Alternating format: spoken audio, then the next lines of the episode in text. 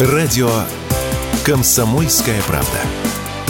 15 лет на страже правды. Курьеров хотят взять на контроль. Московские власти в конце января обсудили с представителями крупнейших сервисов доставки меры по регулированию работы сотрудников, которые везут россиянам продукты на дом. Среди возможных мер было предложено размещать на сумках и форме курьеров ID-номера для отслеживания их перемещения по городским камерам. Также власти считают необходимым проводить тесты на знание правил безопасного вождения, так как большинство из них передвигается на электровелосипедах и электросамокатах.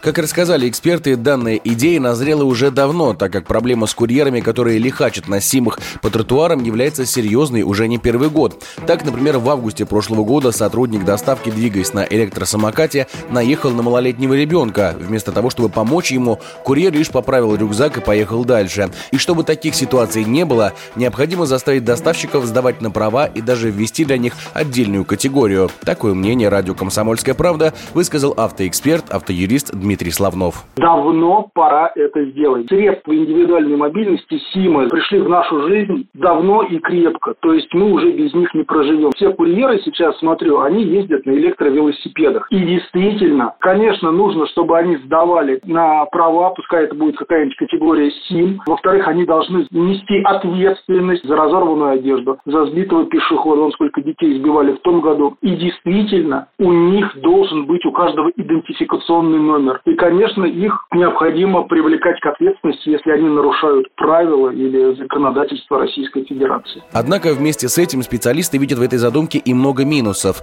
Так, например, на фоне и так высокого кадрового голода сфера доставки может лишиться большого числа сотрудников. Зачастую в доставке работают люди без высшего образования, которые приезжают из ближайшего зарубежья, и они могут просто не захотеть сдавать дополнительные экзамены, уйдя в другие сферы, где требования не такие высокие. Также это может обернуться еще одним источником коррупции. Об этом радио «Комсомольская правда» рассказал директор Института нового общества, автор телеграм-канала «Политэкономия Колташов», экономист Василий Колташов неизбежно повысится стоимость услуг. Первое, что произойдет. О том, каков будет механизм изменения ситуации, мы знаем благодаря экзамену русского языка, который был введен для мигрантов. У нас есть этот опыт. Во что это превратилось? Это превратилось тут же в спекулятивную практику. Просто развернулась торговля результатами экзамена по русскому языку. Сами они работают очень много, и у них нет времени еще там какие-то правила сдавать. Скорее было бы правильно требовать от них прохождения инструктажа. И подписывают, что они знают об ответственности. Что если что-то случится, ответственность будет строгая.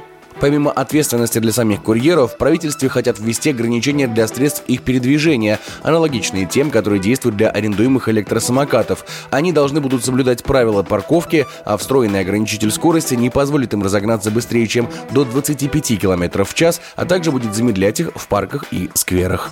Егор Волгин, радио «Комсомольская правда».